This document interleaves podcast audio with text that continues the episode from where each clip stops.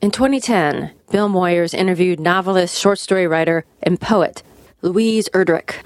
The journalist mentioned that critics were comparing her work That's to that of literary burden, giants. I think if I thought that way, you know, I wouldn't be able to do a thing. no, but the reviewers do. So the next novel you write, it's got to be Hemingway, Camus, or Faulkner. Just got to be Erdrich.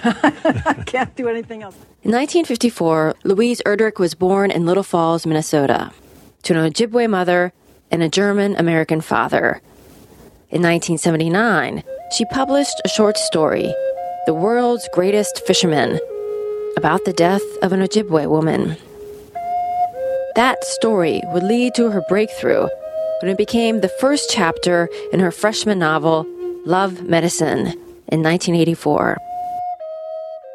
Erdrich has since published more than a dozen novels. They hated him, and they tried with near success to capture him, for they had planned. always with her distinct vision and voice, Him and them. which in 2015 earned Erdrich the Library of Congress's Prize for American Fiction.